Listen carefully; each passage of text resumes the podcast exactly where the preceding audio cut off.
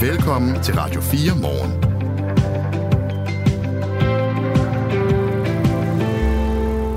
For lidt over en måned siden, mere præcis den 20. 21. oktober, den weekend, der rasede den værste stormflod i 119 år dele af Danmark. Udover at mange har døjet med store vandmængder i sommerhuse og ejendomme, og at stormfloden har skabt masser af skader, så er det ikke de eneste konsekvenser, den stormflod har haft. Faktisk har stormfloden også skabt forurening i havmiljøet, som vi talte om i, i, i sidste time. Og når klokken bliver 20 over 7, så taler vi med Jakob Carstensen, der er professor i øh, marin økologi ved Aarhus Universitet. Danmarks største ejendomsmælerkæde EDC er blevet hacket, og nu ligger en masse af kundernes private oplysninger lige til at plukke for de kriminelle ude på det mørke internet. Den gruppe, der har stjålet de her oplysninger, vil have haft 42 millioner kroner for ikke at lægge dataerne, øhm, og det vil EDC ikke betale. Så nu er de derude, og vi skal tale med en af de kvinder, som har købt hus gennem EDC og udleveret deres personnummer, billeder, pas og så videre, som altså nu kan misbruges, hvis man skulle få lyst til det. Vi vil vanvittigt gerne have talt med EDC også. Jeg kan se, at deres informationschef, Jan Normand, han har faktisk øh, været ude og give nogle få interviews. Min kollega prøvede at skrive til ham i går, og sidst på eftermiddagen, så kom der virkelig kortfattet kæmpe nej tak til at være med i øh, det her øh, interview i Radio 4 morgen. Så i stedet for at tale med EDC, må vi nøjes med at tale om EDC og hvad de stakkels mennesker skal gøre, hvis data nu ligger derude.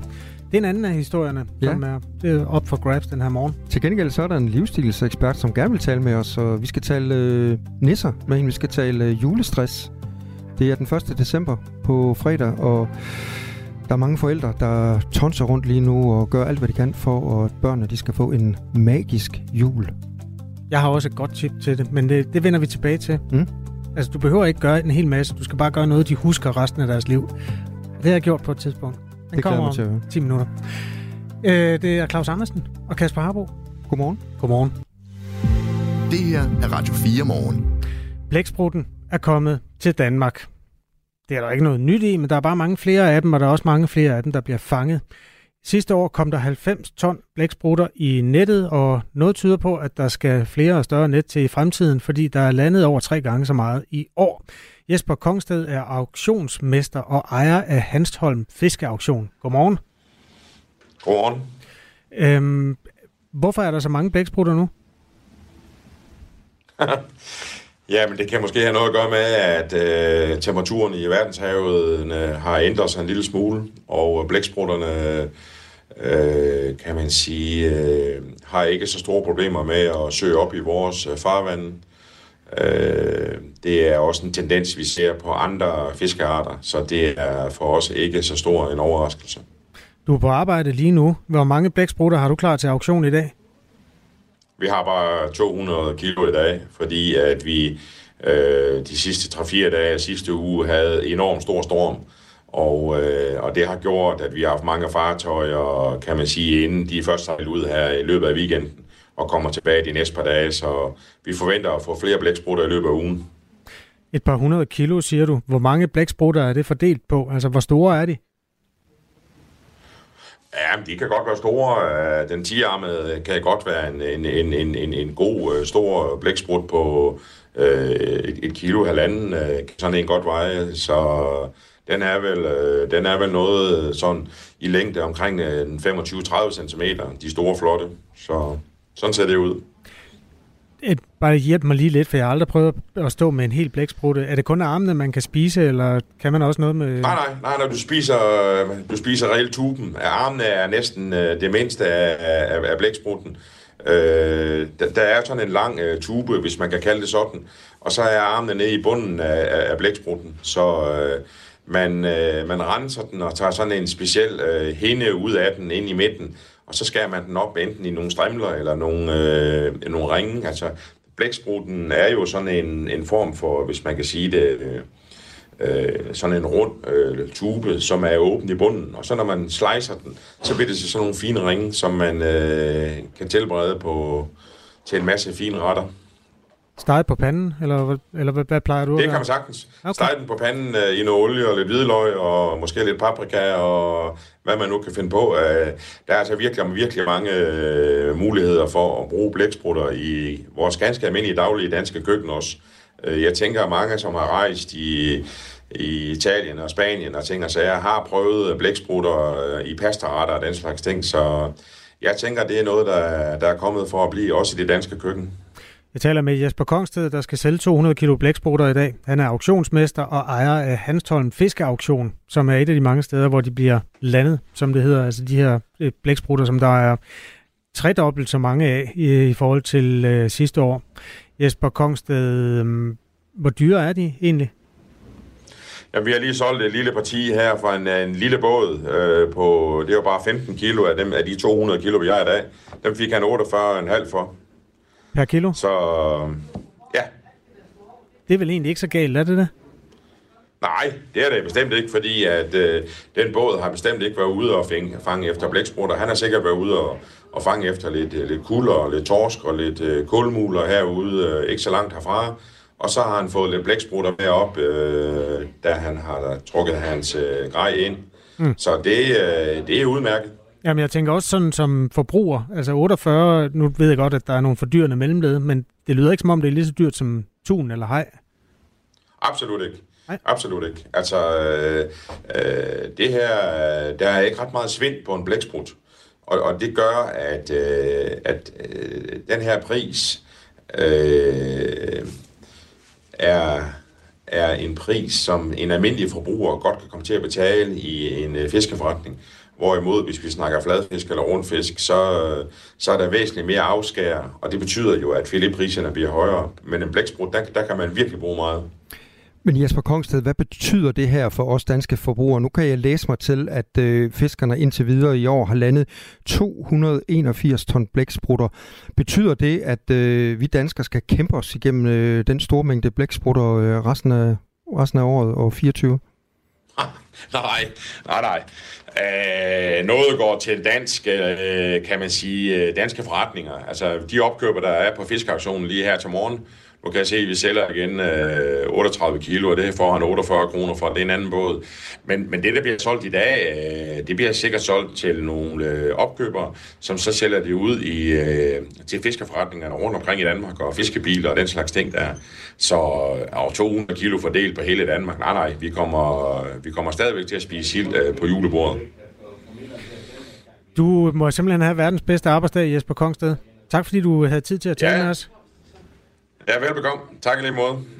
Og nu kan jeg se, øh, hvis jeg lige kan få det med. Ja, meget gerne. Nu, nu sælger vi noget, og det, det, det, det er fordi, det er en meget, meget høj kvalitet. Det er helt op på 90 kroner kilo. Okay, det er gode blæksprutter. Det er super, super fine tigermad.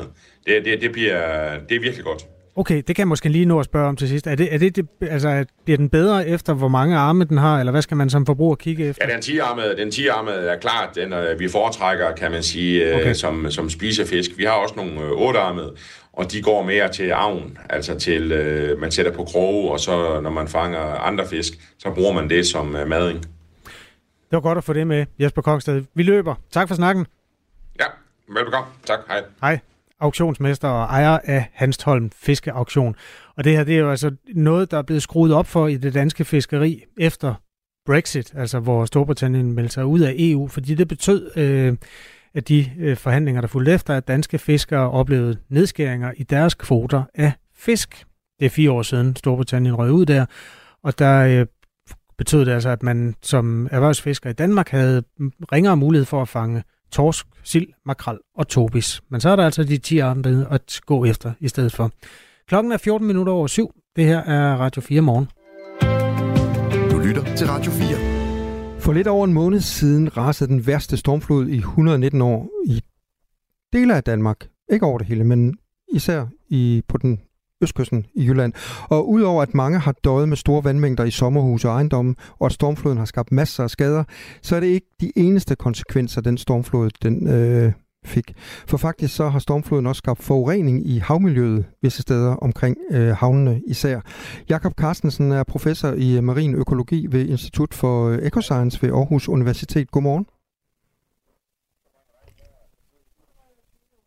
Er du med, øh, Jakob Carstensen? Ja, jeg er med. Ja. Hvorfor er, det, godmorgen. Hvorfor er det et problem for hav- og havnemiljøer, at der kommer øh, stormfloder øh, som den, vi så for, for en måned siden? Altså problemet er jo lidt, at man har noget forurening, som ligger i de her havne, og der er det sådan forholdsvis koncentreret. Øh, når der så kommer sådan nogle storme, så bliver det fordelt ud. Så bringer stormene alt det her forurening ud på havnene og ud til det omgivende miljø. Og hvad skaber det så af problemer? Jamen, det skaber jo problemer med, at mange af de her metaller og tungmetaller, som findes, og miljøfarlige stoffer, at de øh, har jo en effekt på, på alle de organismer, som lever ude i havmiljøet. Og det vil sige, at nu spreder vi dem bare over et større område. Hvad er det præcist, øh, der er så giftigt, øh, som altså kan blive rusket op fra, fra havbunden øh, omkring havnene? Jamen, der er jo en, en masse altså tungmetaller, og så er der også diverse olieholdige produkter, øh, og så er der også noget som TBT, som man bruger som antibegroning på, på skibsmaling. Vi har talt med Jens Rolighed, som er værftsejer i øh, Rødvig Havn ved Stævns på Sjælland, og hans værft er potentielt øh, giftig øh, forurenet lige netop nu på grund af det her havsediment, altså slam, som er blevet violet op og skyllet ind på land. Øh, prøv lige at høre, hvad han sagde her tidligere på morgenen.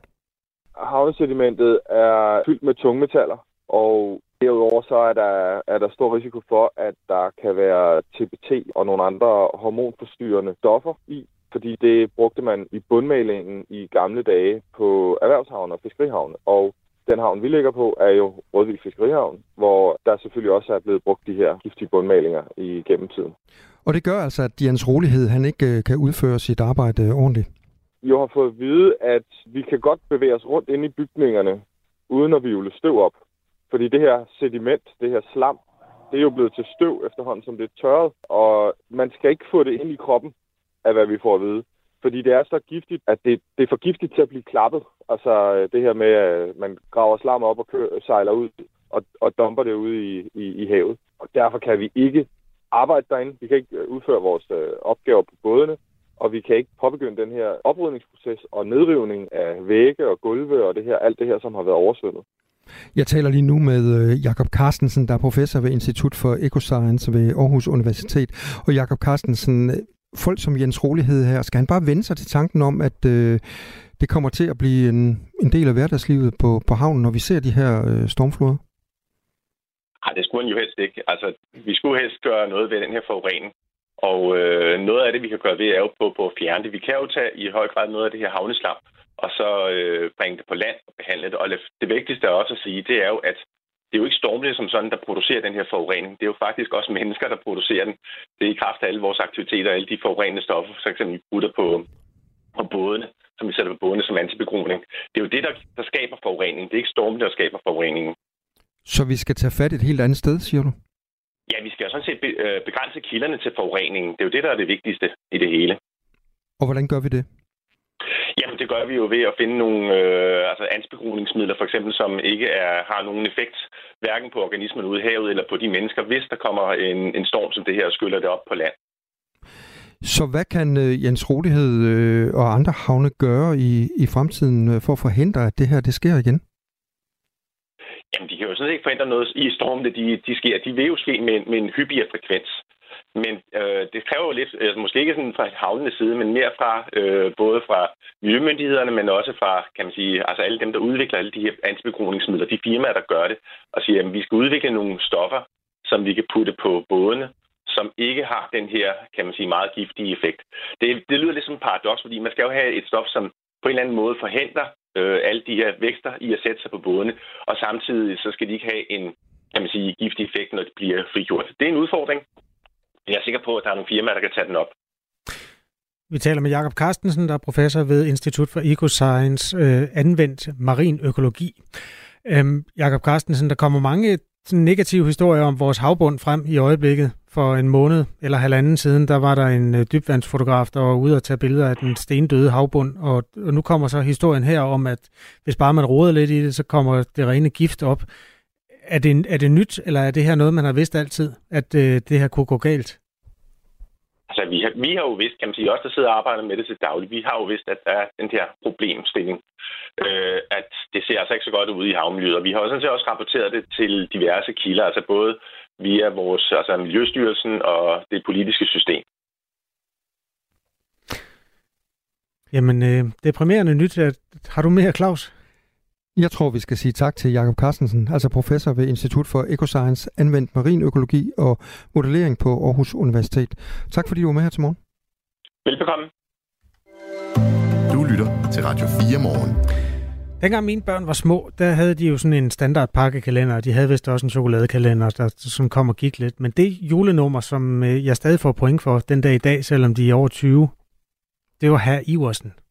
Og hvem er herr Iversen? Herr Iversen var oprindeligt en af mine kammerater. Han døde desværre alt for ung. Øh, men så opfandt jeg Nisse, som øh, var øh, sådan hans... Øh, altså, ja, altså, han havde lidt samme humor som herr Iversen. Jens Iversen, ære være hans minde. Øh, han øh, lavede sådan små tricks, og en af dagene, der havde han taget den der... Vi havde sådan et stort øh, øh firkantet glas, hvor der var havregryn i. Og havregrynene, de var væk.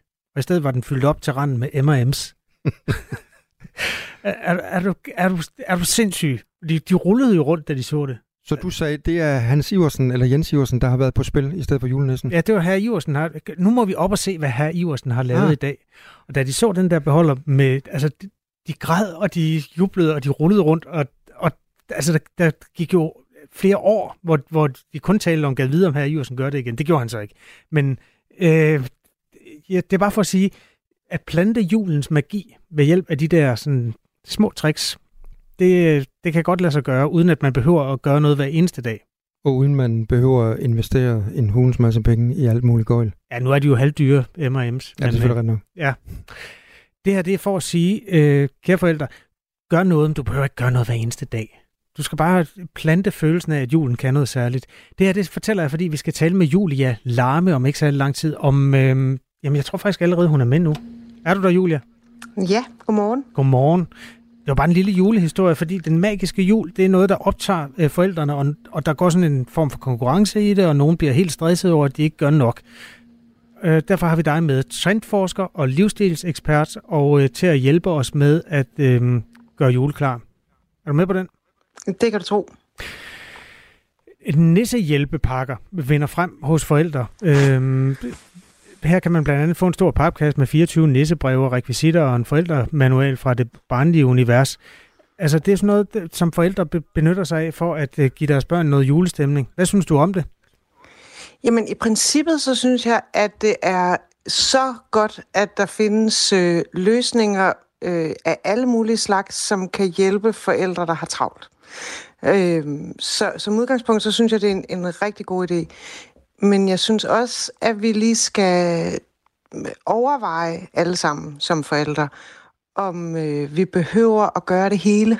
Altså behøver vi at gøre det hele? Behøver vi at øh, øh få, øh, få et 12-tal i, øh, i alt, hvad der har med vores børns liv at gøre? Og behøver vi ligesom at mestre hvert et aspekt af julen til UG? Hvordan i du den der konkurrencesituation? Hvor, hvor har du set Jamen, den henne?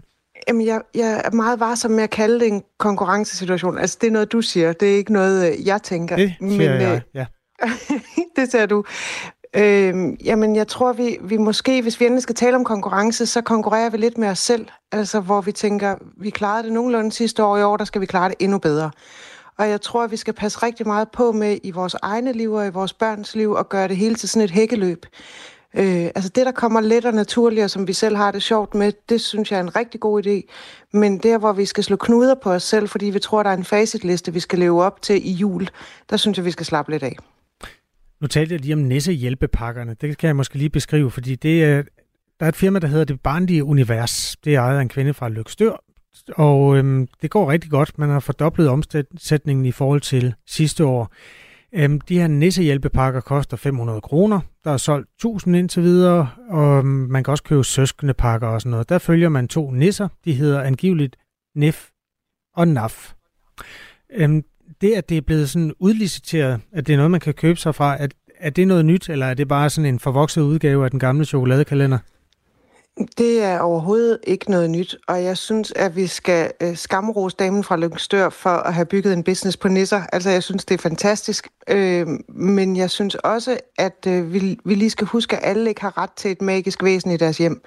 Altså, det er ikke en menneskeret eller en børneret, at der bor en nisse hos folk, og det er ikke genvejen til en, øh, en god barndom. Altså, vi er nødt til at huske, at vi, når vi får børn, så er vi jo stadigvæk dem, vi er. Og hvis vi har øh, andre ting at se til, så er det også okay, fordi magien, den kan vi snige ind i, i børnelivet på rigtig mange måder. Det kan også være, at man bruger december på at have lidt mere tid med sine børn, i stedet for at øh, synes, at alt det, der ligesom kan tjekkes af på en liste, det skal ordnes. Vi taler med Julia Larme, der er trendforsker og livsstilsekspert. Og Julia Larme, nu øh, var du sådan lidt øh, bakkende før i forhold til konkurrencesituationen, øh, som Kasper bragte på banen.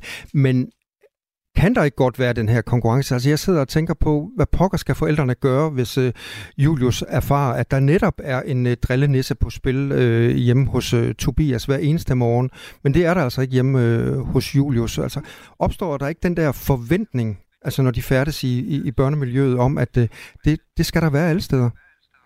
Jo, altså det, det, ja, det kan godt være, der gør det, men, øh, men altså alle har heller ikke en hund og alle har ikke øh, deres eget værelse, og øh, alle får ikke grundstykker til morgenmad hver dag.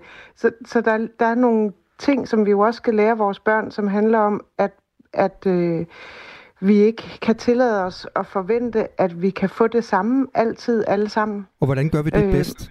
Forklar børnene jamen, det. Jamen, jeg kan slet ikke se, at det er en diskussion, om der bor et magisk væsen på loftet eller ej. Altså, enten gør der, eller også gør der ikke. Mm. det skal vi jo ikke have dårlig samvittighed over, hvis, hvis der ikke er flyttet en ind hos os. Det, altså, vi kan jo ikke hente dem i zoologisk have. Så, så jeg, jeg tror, at, øh, at, at vi, må sådan, vi må lige øh, skrue tingene lidt ned til et leje, hvor vi selv kan være med. Øh, og øh, jeg synes, at øh, vi er nødt til at passe lidt på med, at vi ikke tror, at vi skal leve op til en usynlig facitliste, hvor nisserne pludselig er snedet sig ind.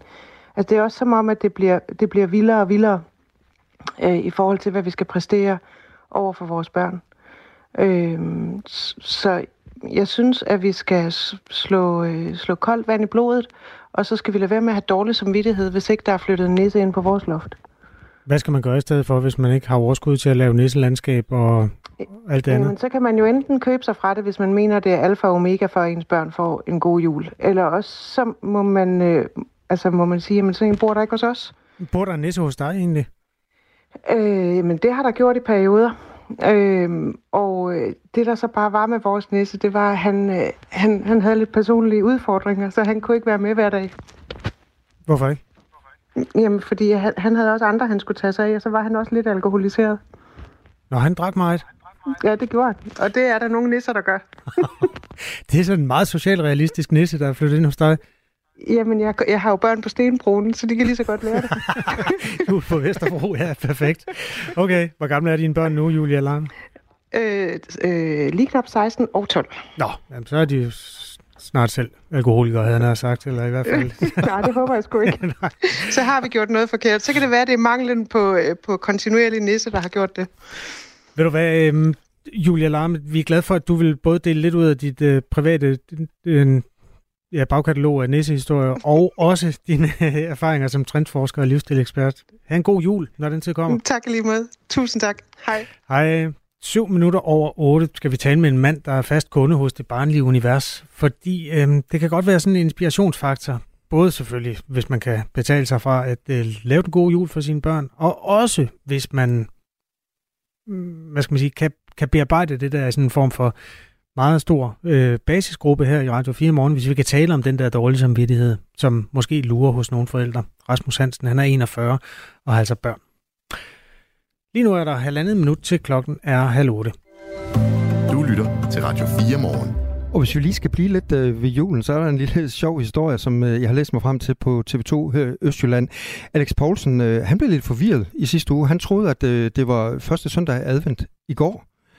Jeg ved ikke, om du har sådan stadigvæk de der gammeldags øh, kalender hængende hjemme på væggen, som man jo, jo. Øh, får fra virksomheder for eksempel. Jo, jo. Ikke? Han havde to styk, og på begge to, der stod der første søndag i advent i går.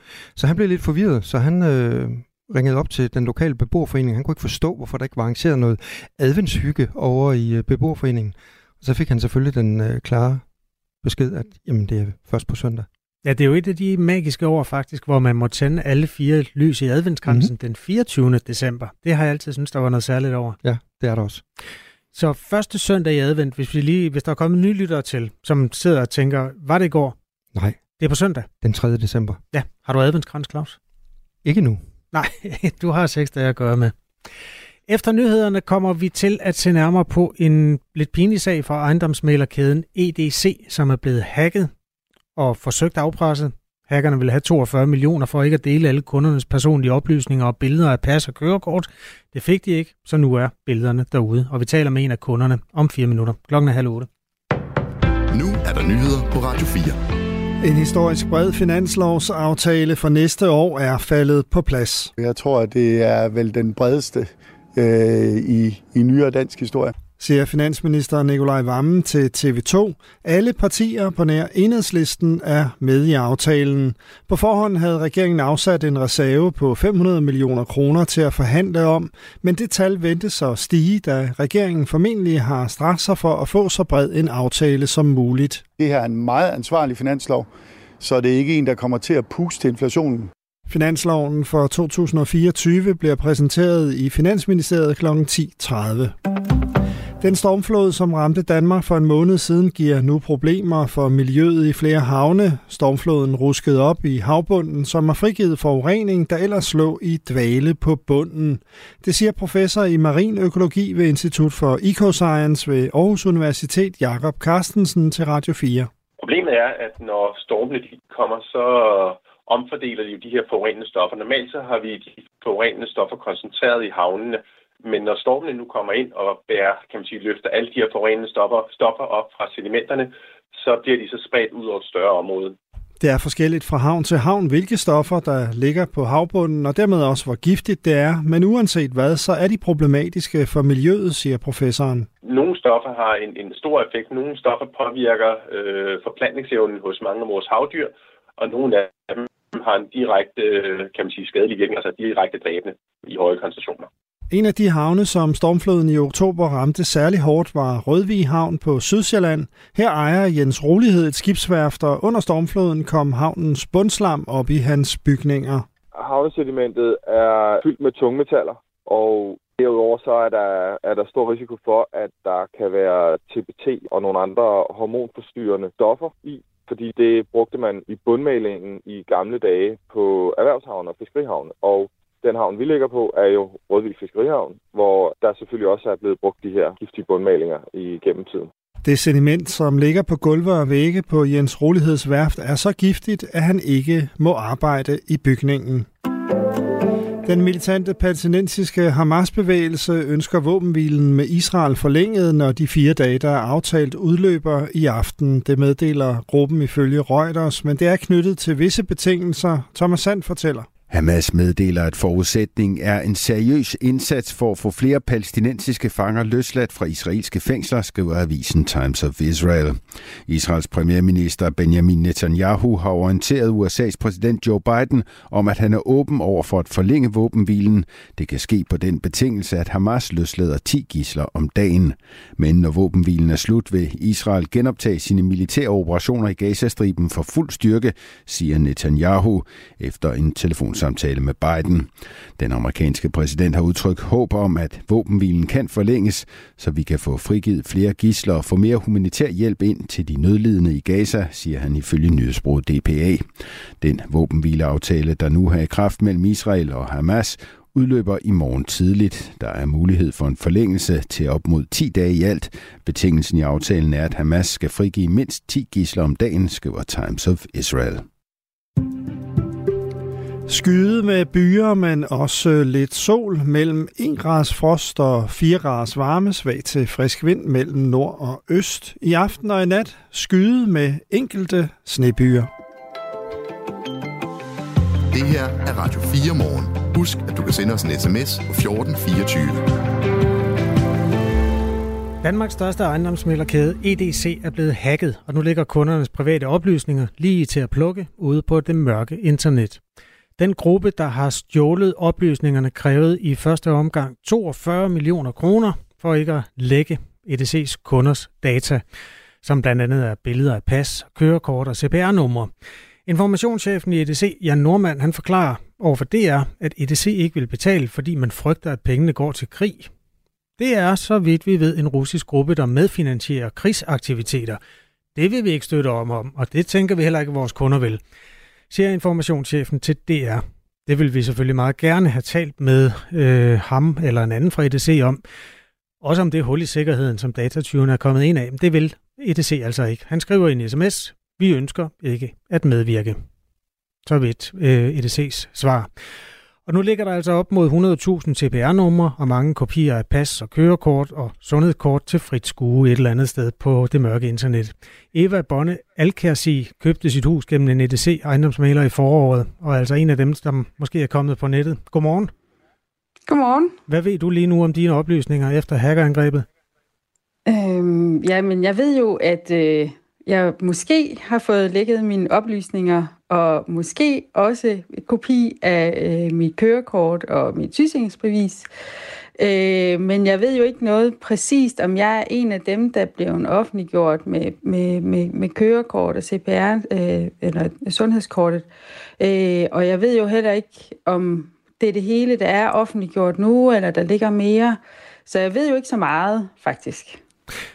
Hvordan har du det med det? Altså, det har det super skidt med, fordi at jeg, jeg ved jo ikke, for det første så ved jeg jo ikke præcis, hvad for nogle oplysninger der ligger, og så er jeg også usikker på, hvor meget de kan bruges til.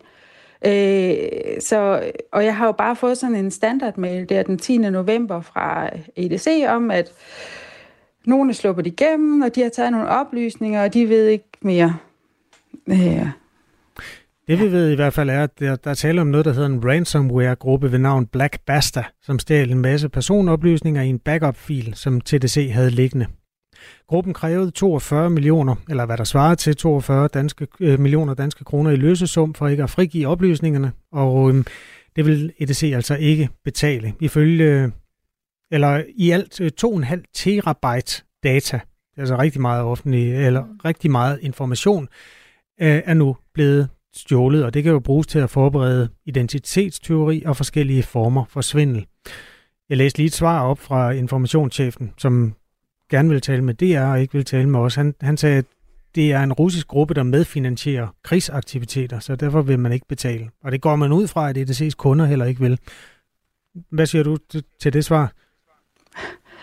Jamen, i princippet er jeg jo enig, fordi at det, hver gang man betaler en løsesum, så er der nogle nye, der får blod på tanden for at lave de her angreb. Øh, og det eskalerer, og det bliver højere og højere summer hver eneste gang. Øh, så i princippet er jeg jo enig, men når det nu er mine oplysninger, så har jeg det jo ret stramt med det, ikke? Men jeg tror også, at noget af det, som jeg har det utroligt stramt med, det er, at EDC sender den 10 øh, november en mail ud, at for 10 dage siden er mine oplysninger blevet lækket måske. Øh, og så henviser de i øvrigt til, øh, jeg kan sætte mig på sådan en kreditliste, og så kan jeg læse Kriminalpræventivets råd øh, af anbefalinger øh, omkring identitetsteori. Øh, ikke? Og, og jeg har bare sådan lidt, øh, okay, men I har ikke tænkt jer at gøre noget for mig. Tydeligvis ikke. Altså, mm. øh, der er ingen hjælp fra deres side. Øhm. Øh, ja, altså EDC oplyser, at der, hvis man er en af dem, der har fået frigivet nogle særlige følsomme oplysninger som pas og kørekort, så kan man tilmelde sig kreditvarsel på borger.dk, og det betyder, at hvis en virksomhed så bliver udsat for den identitet, som hører til, øh, det kunne være dig, Eva, øh, så skal de være særlige, så skal de igennem nogle ekstra øh, identitetskontroller, før der kan ydes lån eller kredit eller, eller den slags. Hvad har de på dig, øh, de her russere, eller hvem de nu er? Øh, det ved jeg jo ikke. Altså, jeg har jo afleveret en kopi af mit kørekort og mit sygesikringsbevis til EDC, fordi det skal man, når man køber et hus. Det kan jeg ikke slippe udenom. Fordi der er nogle regler omkring Know Your Customer, som de her øh, øh, finansorganisationer øh, øh, skal opretholde. Så jeg skal aflevere kopi af alle mine identifikationspapirer for at få lov til at købe et hus. Mm. Det er nogle bestemmelser, der, der har sagt, det skal jeg. Ja. Øh, om øh, EDC så har passet godt nok på dem til, at det ikke er mine oplysninger, der er kommet ud til hackerne, det ved jeg jo ikke. Jeg ved, at der er 1300, så vidt jeg husker 1300, som har fået lækket deres øh, kørekort eller pas og sygesikringsbevis. Men om jeg er en af dem, det ved jeg ikke, for det har jeg ikke fået noget at vide om fra EDC. De har i hvert fald dermed dit CPR-nummer, for det står jo på sundhedskortet. Øhm, Ifølge Top Danmark, altså forsikringsselskabet, så kan en kopi af et kørekort bruges til at oprette en konto eller et abonnement eller lignende. Hvad synes du, at øh, ejendomsmalerkæden EDC skulle have gjort mere, end det, de har gjort? Jamen, jeg ved ikke, hvad de, hvad de kunne gøre, men jeg er jo en lille part i det her. Jeg sidder bare der og tænker, okay, nu kan jeg så for evigt risikere at hænge på øh, øh, kviklån og øh, telefonabonnementer og alt muligt, som alle mulige skøre mennesker opretter i mit navn. Og jeg har selvfølgelig meldt mig til den der kreditspæringsliste der, ikke? Men det er jo en frivillig liste, så dem, der laver de her abonnementer og sådan noget, som jeg kunne læse det, er faktisk ikke tvunget til at bruge den. Så det er kun uh, the good guys i branchen, som så bruger det, men all the bad guys, de er jo ligeglade, og de uh, kan jo så bare oprette hvad som helst, uh, hvor jeg går ud fra at hæfter for det. Mm. Uh, men jeg ved ikke, hvad EDC i virkeligheden kunne have gjort, udover at passe på mine data. Dengang du skulle sende de der oplysninger, så var det jo over en mail, at du skulle sende en kopi af dit kørekort, for eksempel. Var, gjorde du glad og gerne det, eller havde du betænkeligheder? Altså, det gjorde jeg ikke. Øh, bare sådan lige, fordi at jeg arbejder i en virksomhed, hvor vi går rimelig meget op i øh, datasikkerhed, så det betyder, at hvis jeg får en uopfordret øh, øh, jobansøgning i min personlige indbakke på arbejdet, så får jeg skæld ud af vores datasikkerhedsansvarlige, fordi det må jeg ikke. Og derfor så var jeg jo sådan fuldstændig paf, da den her ejendomsmaler siger til mig, kan du ikke lige sende kopi af kørekort eller pas og sygesikringsbevis til mig? Fordi så kan vi lige få dig oprettet. Og så var jeg jo bare sådan lidt, øh, nej, det tror jeg så ikke lige, jeg kan.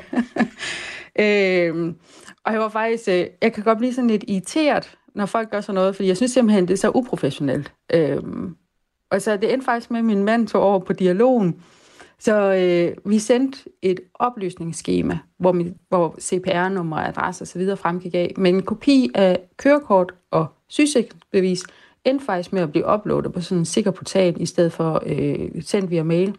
Øh, fordi vi ligesom selv sagde, det vil vi simpelthen ikke. Øh, fordi det der er med mails, det er, at der ligger jo en kopi i min sendt post, der ligger en kopi i øh, mailerens indbakke, der ligger en kopi på deres backup, der ligger måske en kopi på hans telefon, der ligger måske en kopi på hans hjemmecomputer. Så der kommer alt for mange kopier til at ligge, og det er rigtig svært at styre, så at få det slettet alle steder og sådan noget. Mm. Øh, så derfor så endte vi faktisk med ikke at sende det på mail, fordi vi ville ikke. Men øh, det var det, de forestod. Øh, og derfor, da der så kom det her hacker-ting, så tænkte jeg også, okay, jamen det er jo klart, når I går mere op i datasikkerhed, end at I beder folk om at sende tingene på mail, så er det jo klart, at I må ende i den her situation på et eller andet tidspunkt, ikke? Men øhm, Ja, og EDC skulle jo næsten have haft lov til at, at forsvare sig over for alt det, som vi siger om dem nu, men EDC øh, har simpelthen sagt, at øh, EDC ikke vil være med i skikkelse af informationschefen, så det er, øh, de havde brudet, kan man sige. Ifølge EDC er størstedelen af de her stjålne data kontaktoplysninger som telefon, numre, e-mailadresser og adresser. Og så er der 1300 mennesker, hvor der også er rådet de her kopier af pas og kørekort og sygesikringsbeviser, som man altså har haft liggende i en backup-fil. Den er også blevet stjålet. Øh, for de fleste vedkommende er der øh, tale om kontaktoplysninger, som i forvejen ligger på krak.dk. Ham her, øh, informationschefen, han siger til DR, det er ikke noget, jeg vil bekymre mig om. Jeg er jo også en af dem, hvis oplysninger er blevet frigivet. Det er ikke noget, jeg bekymrer mig om, siger han. Så Ja, er du, er du så mere rolig, Eva Bonne, alt kan jeg sige? Nej, det, altså, det er jo fint. Nu har jeg bare afleveret nogle lidt andre oplysninger, fordi jeg er jo med på, at min mailadresse, den ligger jo også ude på nettet, og man kan også sagtens finde mit navn ude på nettet. Men det er jo også mere det her med, at når en gang imellem, hvis de får ens informationer i en kontekst, det vil sige, de ved, at jeg har haft kontakt til EDC, jamen så kan de jo bruge den kontekst, de har fået informationerne i, til at lave phishing mails for eksempel, som er meget mere målrettet mig, fordi de ved, jamen der er noget med noget hushænden og noget ved hende. Øh, så, så, så, så jeg er jo ikke mere tryg af, at han siger sådan, og jeg tvivler på, at hans øh, kørekort og CPR-nummer ligger ude, hvor en anden skør IT-kriminel kan lave en dobbeltgænger-identitet på ham og lave øh, kriminelle handlinger. Ikke? Og næste gang man lander i Argentina, så siger de bare, haps, hende der kender vi godt, hun har stjålet en masse penge. Ja, no, ja. Fordi der er nogen, der har lavet en eller anden øh, øh, falsk identitet på baggrund af de oplysninger, de har fået på en. Ikke? Altså, det har det altså super skidt med, og så kan det godt være, at han er ligeglad med, at hans øh, øh e-mailadresse er blevet lækket, men jeg er altså ikke ligeglad med, at mit øh, CPR-nummer ligger derude og svæver rundt. Vi har en lytter, der hedder Tommy, som er fuld af gode idéer. Kender du Ibi Pibi? Ibi Pibi? Ja, det er sådan en performancekunstner. Jeg tror, han startede med at hedde Karsten eller sådan et eller andet. Så skiftede han navn, fordi han ville udnytte den der mulighed for at skifte køn juridisk. Og det er det, Tommy han skriver. Du skal bare skifte køn, ligesom Ibi Pibi, fordi så får du et nyt personnummer. Ja. Øh, ja. Det er nemt. Altså, det, ja, det tror jeg ikke lige, jeg er klar til. Nej, det forstår jeg faktisk godt. det, var, det er en mulighed i hvert fald for de 100.000 ja, ja. mennesker. Uh, tak skal du have, fordi du var med, Eva Bonne Alkær Det var så lidt. Som altså har købt tak. sit hus gennem ejendomsmælerkæden EDC, som sagde nej tak til at være med i den, det her interview. Vores lytter Carsten Nørlund, han vil gerne høre om, hvordan det overhovedet kan lade sig gøre. Udnytte den der sådan, øh, CPR-nummer øh, mulighed, når man efterhånden skal godkende alting med mit ID. Og til det kan vi jo sige, at vi vender faktisk tilbage til sagen her klokken lidt over halv ni, hvor Mikkel Storm Jensen fra øhm, som er øh, militæranalytiker, og som beskæftiger sig med cyberkrigsførelse. Han vil føre os ind i, hvordan de egentlig arbejder, de her grupper. Den hedder øhm, Basta, noget med Basta, den her gruppe, den har altså indtil videre ikke haft held med at presse penge ud af ejendomsmalerkæden EDC. Det er derfor, de så lækkede alt øh, den her data i stedet for. Klokken er 14 minutter i 8. Det her er Radio 4 morgen. I oktober og første halvdel af november, der er vi blevet ramt af ekstremt vejr flere steder i Danmark.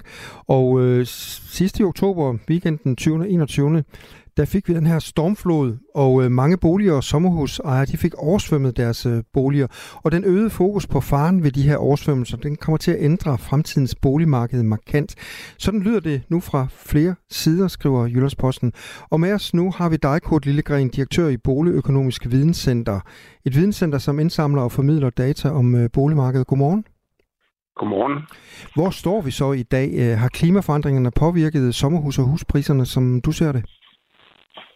Der er ingen tvivl om, at danskerne allerede nu er bevidste om klimaforandringerne og går ind og, og tjekker, øh, om der er en risiko for oversvømmelse, når de køber hus. Det kan man gøre på nettet, øh, på din geo. Øh, der kan man få detaljeret kort ned på matrikelniveau og se, om ens øh, grund potentielt kan blive oversvømmet. Spørgsmålet er, hvor meget det betyder i praksis for priserne. Øh, der tror jeg, at vi er på vej ind i at se en effekt, men det er ikke sikkert, at den er der allerede nu. Hvad betyder det, at vi er på vej ind i, øh, i den her sceneffekt? Ja, det vil betyde, at uh, der er forskellige kategorier af ejendomme, der vil blive påvirket prismæssigt. Det kan være et mindre prisfald. Det kan også være, at nogle af dem ender med at blive direkte usættelige. Og det kommer an på, hvad det er for en type af, af risiko, vi ser på. Altså, nogle uh, ejendomme ligger sådan, at de kan blive udsat for stormflod. Det har vi netop uh, oplevet i det sønderjyske. Andre ejendomme ligger sådan, at de i perioder af året øh, kan blive udsat for oversvømmelser fra å eller sø. Det kan fx være, hvis de ligger ved Storåen, der har en tendens til at gå over sine bredder. Og så har vi nogle flere ejendomme, må vi formode, øh, som er i risiko øh, for at blive ramt af det stigende grundvandsspejl. Altså, vi har mere nedbør nu som følge af klimaforandringerne, og grundvandsspejlet i Danmark det stiger det er meget øh, ujævnt fordelt, for det afhænger af den jordbund, vi har nede under husene. Men det har øh, Geos øh, blandt andet kortlagt i alle øh, detaljer. Og det vil give øh, gener nogle steder. De er måske ikke så dramatiske igen, som de øh, gener, man oplever, hvis man ligger i et område, hvor der er oversvømmelser fra en år, og slet ikke øh, i den udstrækning, at det er stormflod, man risikerer at blive ramt af. Så det afhænger meget af typen af fare og øh, den konkrete ejendomsbeliggenhed. Kurt Lillegren, nu har vi jo altid sagt, at det eneste, vi ikke kan spå om, det er vejret. Er der nogen reel grund til, at øh, potentielle øh, boligkøber de går ind og, og, og tjekker de her ting, altså hvor boligen ligger og hvor, og hvor udsat den er?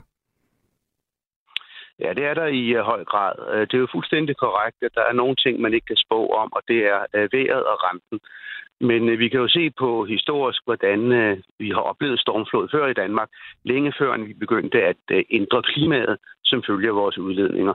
Og der har vi jo i historisk tid haft meget dramatiske oversvømmelser, for eksempel omkring 1870, hvor vi beramte noget, der var en værre udgave af det, der netop ramte over i det øh, sønderjyske.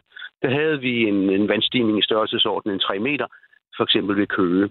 Og skete det i dag, så ville det give enorme skader øh, og måske også i værste fald øh, tab af, af menneskeliv, sådan som det skete dengang.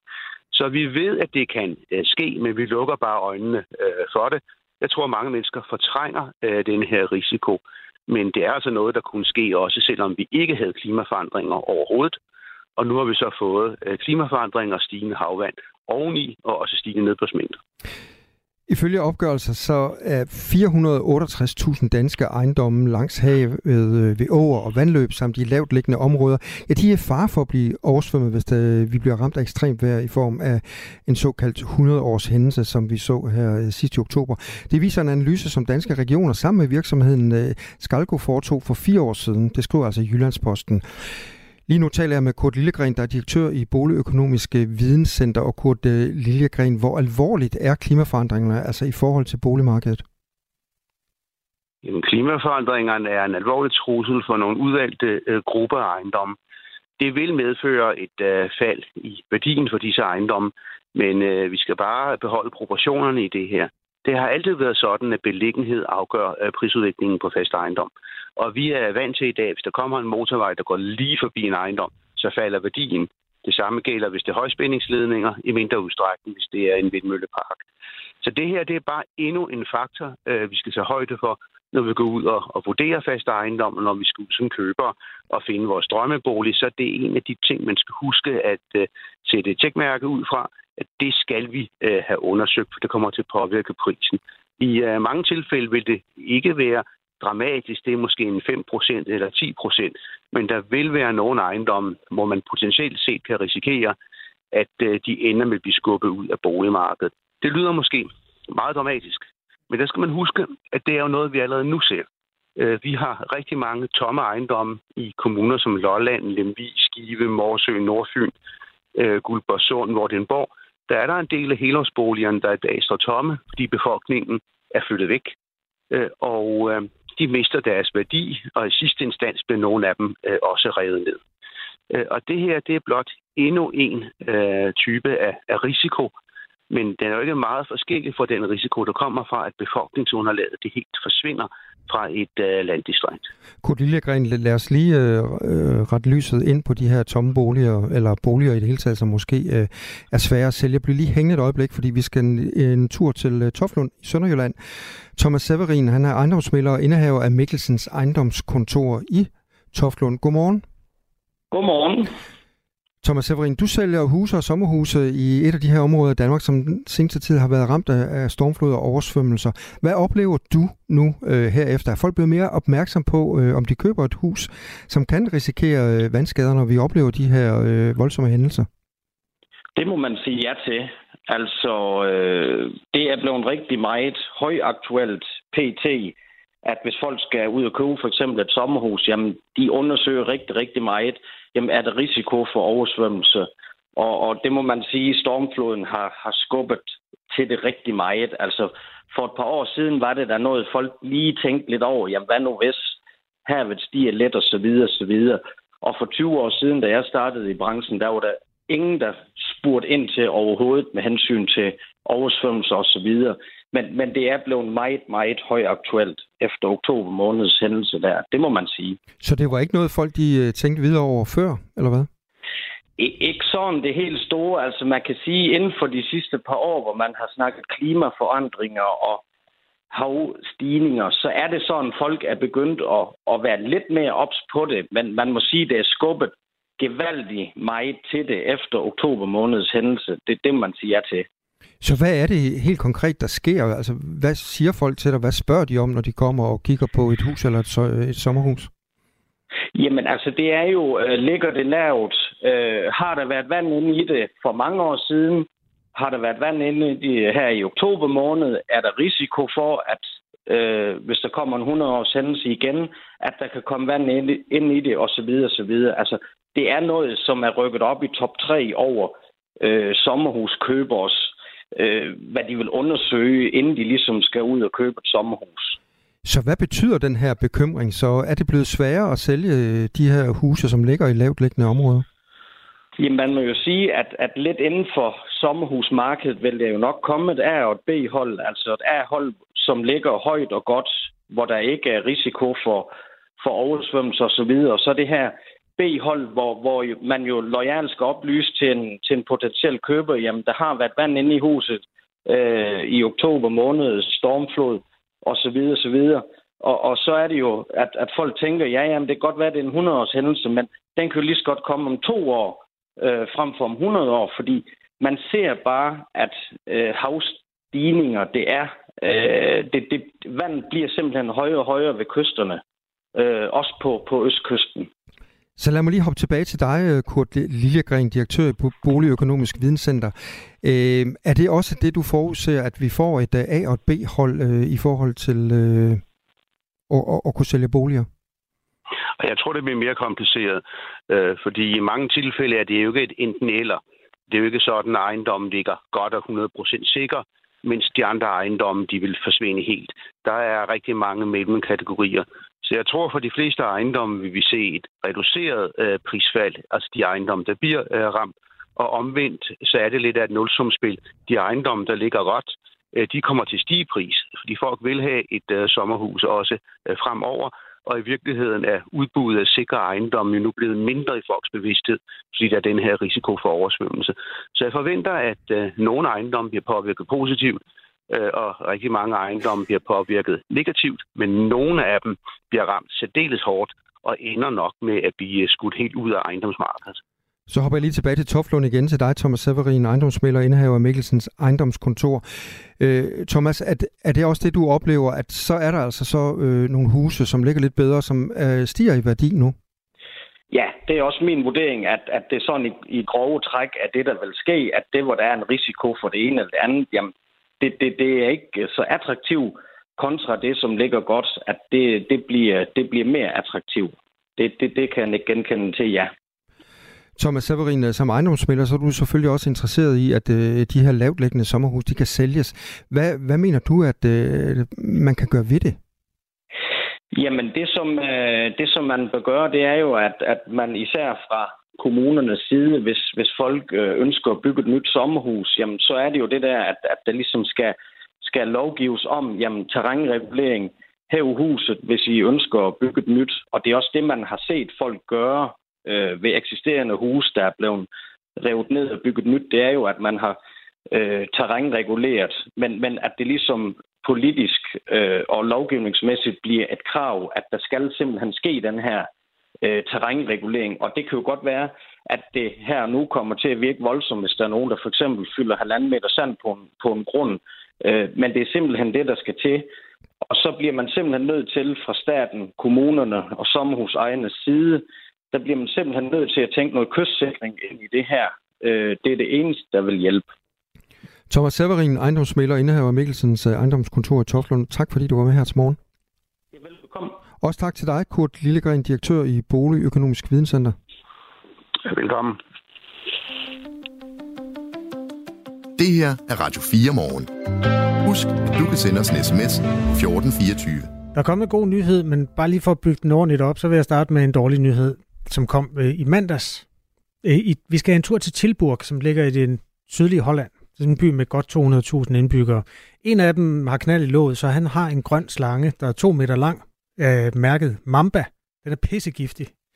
Og det er jo i sig selv en dårlig nyhed, at der bor sådan en fyr i byen, men den blev ekstra dårlig, da han fortalte, at den var stukket af. Jeg tror slet ikke sådan noget var lovligt, at man må have giftslanger i Du må alt muligt. Det er Holland, du. du Nej, øh, det ved jeg faktisk ikke, om det er lovligt. I hvert fald fortalte han politiet, at øh, den havde gjort noget, den ikke måtte, nemlig den var stukket af. Jesus. Hvad så? Øh, ja, så gik byen jo så på den anden ende, og politiet havde nogle særlige hunde, der var gode til at sniffe sig frem til slanger. Der var slangeeksperter, som gik rundt med deres øh, lup og deres slangeudstyr. Og medierne, altså hvis det havde været TV2 News, så havde de sendt helikopteren på vingerne, hvis de stadig har den. Det ved jeg faktisk. Det tror jeg ikke, de har. Nå, okay. I hvert fald, altså Holland var på den anden ende, og særligt Tilburg var på den anden ende. Den gode nyhed, vil du have den nu, eller skal jeg sige mere om, hvor giftig den er? Altså hvis du bliver bit af sådan en, så dør du i løbet af en halv time. Altså du har et minut inden der kommer nyheder, så skal vi ikke springe til den gode nyhed? Det kan vi godt.